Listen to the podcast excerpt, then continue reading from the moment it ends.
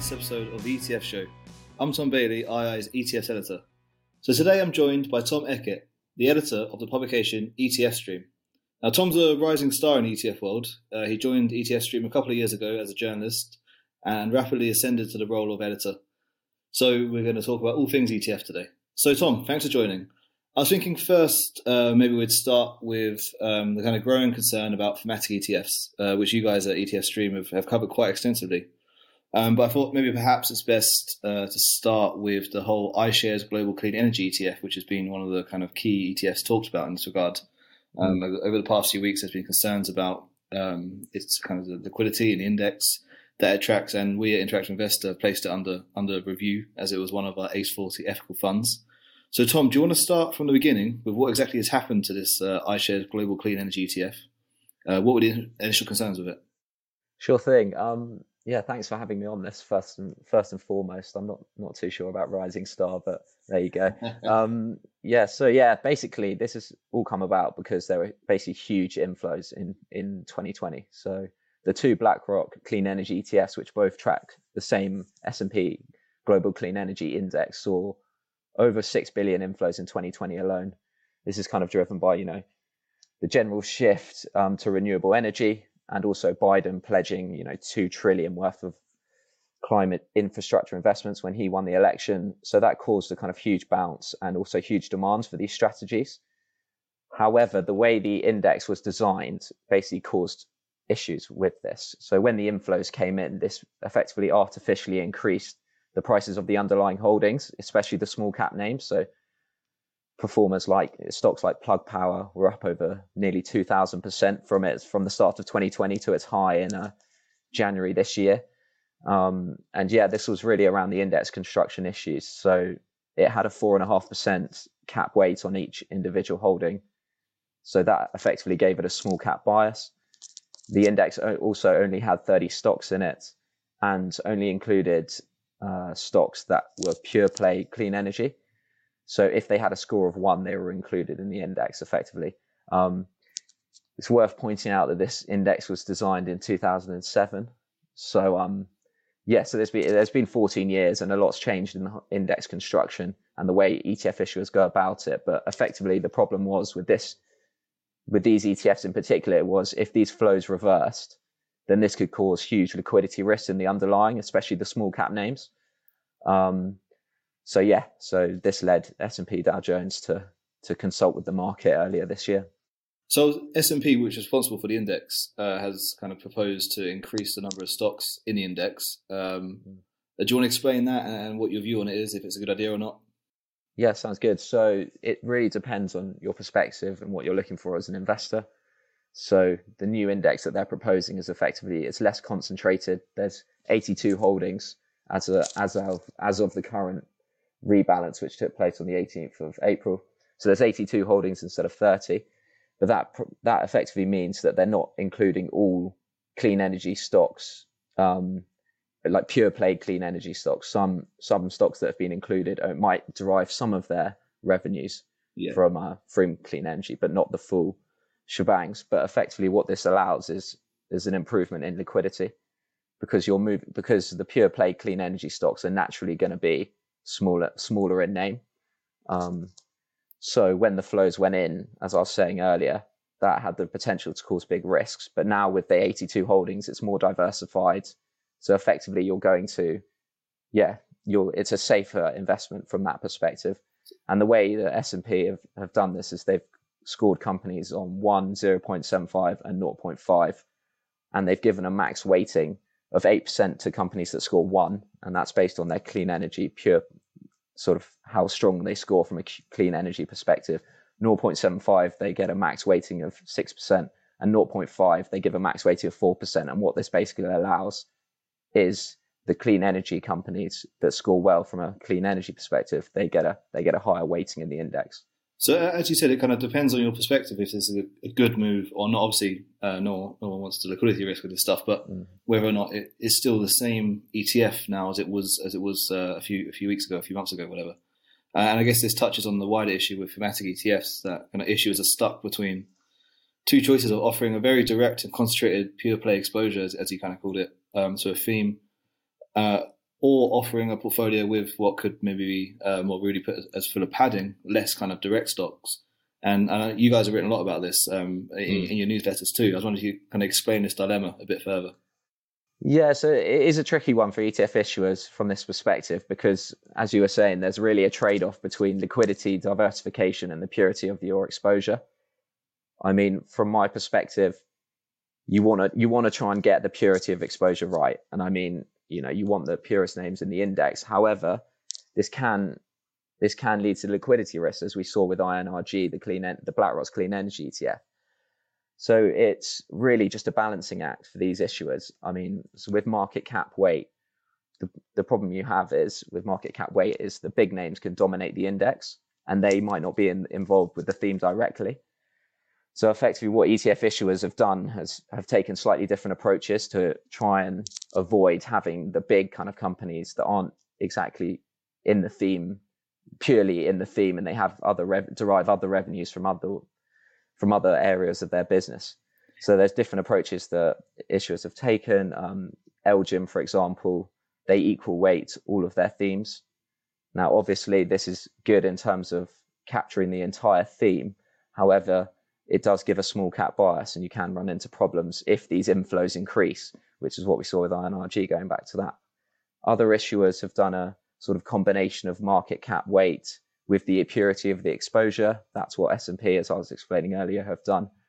So there are lots of different approaches, but you can really see the problem with trying to include these small cap names in an index. And this is, yeah, these, these are the issues you kind of have to tackle as an issuer. And so, with all this in mind, how would you, as a, as an investor, uh, go about incorporating thematic ETFs into your portfolio? Like, you, would you be kind of looking for something with more pure play exposure, or would you be trying to balance the two? yeah, I think you want to balance the two. So obviously you don't want to be exposed to the kind of Amazons and the Microsofts of these worlds because you might be exposed to that in your S&P 500 ETF, for example. So you should really see the, your theme as a as a satellite holding. It's going to be a small portion of your portfolio.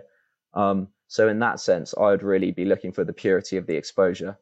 Um, all themes, when you're selecting a theme, this is also a tricky business because all themes on the surface appear attractive so as an investor, you've really got to do your homework and look look at the actual index and look under the bonnet and really see what's going on.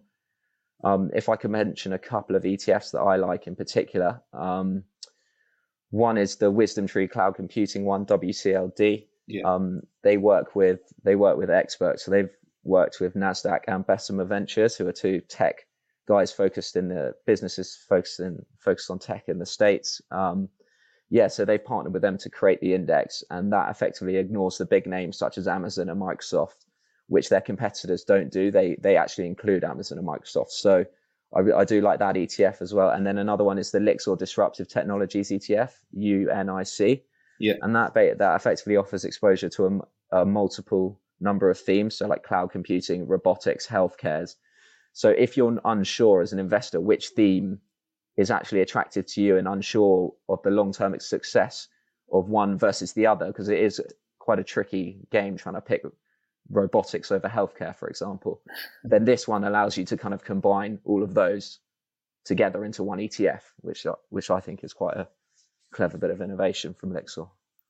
Now, moving away from from thematic ETFs, uh, another big news story uh, in the ETF world has been um, the the news that Amundi is going to take over Lyxor. Uh, do you want to explain what happened here and then also maybe why investors should care?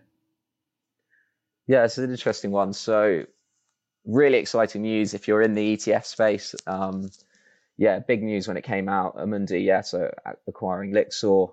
Amundi has around 65 billion euros asset under management. Lyxor's number three. So the the combining the two businesses, that's going to take them take Amundi to the number two player ahead of ahead of DWS, who who move down to third. Obviously, they'll still be a long way behind BlackRock, which control 44% of the market, but it will create a 142 billion euro issuer, which is which, which is pretty sizable. Um, why investors should care about this is a good question. I think the key thing to look for is s- scale in the ETF space always does bring down fees, or it should do. Yeah. So I think that's the kind of key benefit from this. On the other side of the foot, obviously, you do want competition in the space. So again, it's a bit of a balancing act. Obviously, you want people to be able to scale so that they they can then reduce their fees. However, you don't want any competition. Obviously, competition is still very important in any industry. Yeah, yeah, I'd say that. Sorry, I was going to say yeah because about competition because the the two cheapest ETFs, uh, as far as I'm aware, last time I checked on on the London Stock Exchange, are both Lyxor. Now it's only a question of like a couple basis points, right? Because it's like the uh, Lyxor's Morningstar Core UK ETF and Lyxor Morningstar Core US ETF. They charge four mm. basis points. It's absolute cheapest you can buy any ETF for on the on the LSE, I think. And so those ETFs, you know, they're quite small. Will Amundi swallow them into their ETFs and stuff? But in theory, the two cheapest ETFs in the UK will go. Yeah, it's a, it is an interesting point. I suppose with with those um, with the Lyxor, those Lyxor ones, I want I would point out it's important to look at the total cost of ownership because although yeah. they're four basis points, yeah, um, they're domiciled in Luxembourg and they get charged US US dividends get charged thirty percent tax on when they're Luxembourg domiciled, and then when an ETF is Irish domiciled or a fund is Irish domiciled, the the dividends get charged fifteen percent. Um, yeah. So even though they are 0.04 percent, um, some of the more expensive TERs may actually be cheaper for investors to trade in. That's a that's a good point. Uh, uh, also, because I mean, uh, you know, you can find uh, iShares and and other other big equivalents for seven eight basis points, and so mm. those those those three four basis points are really going to be felt in your portfolio uh, when you add in yeah. other costs as well that you mentioned. Yeah, definitely. I think it's a good point. I think yeah, it's, it's stuff like spreads comes into play in a big way. So and AUM and there are other definitely other metrics that investors need to be looking at beyond the TER. Um, so, so you mentioned DWS is, would now be the third biggest ETF issuer in mm. Europe, um, and I noticed there's been some reports that um, it's, it's itself now looking for some acquisition targets. So I guess this is uh, more consolidation in the in the industry. Yeah, exactly. So apparently, they, yes, their CEO has been given the go ahead to go and look for a potential acquisition. There's been rumours for a couple of years now about a UBS merger. Um, with the parent company Deutsche Bank. So that would that would really propel DWS up the um or that new firm, whatever they were named, up the up the ETF rankings in Europe. Um, there's also been talk of um, an acquisition of Credit Suisse Asset Management's um, arm, but their ETFs um, in Europe is very negligible. They only literally just re-entered the market last year, and they have a just under five billion still.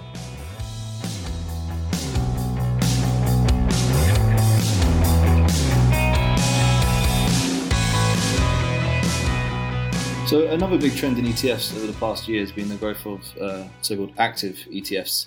Uh, obviously, this is much more popular in the US, um, uh, but there are some active ETFs available to UK investors. We've got um, at least one on, on the II platform, um, and, and obviously, this kind of I think the story still confuses quite a lot of people because ETFs and passive uh, have kind of become what some somewhat synonymous over, over the last few years. Mm. So the active ETF can sound like a bit of an oxymoron. So I was wondering, do you want to explain what an active ETF is?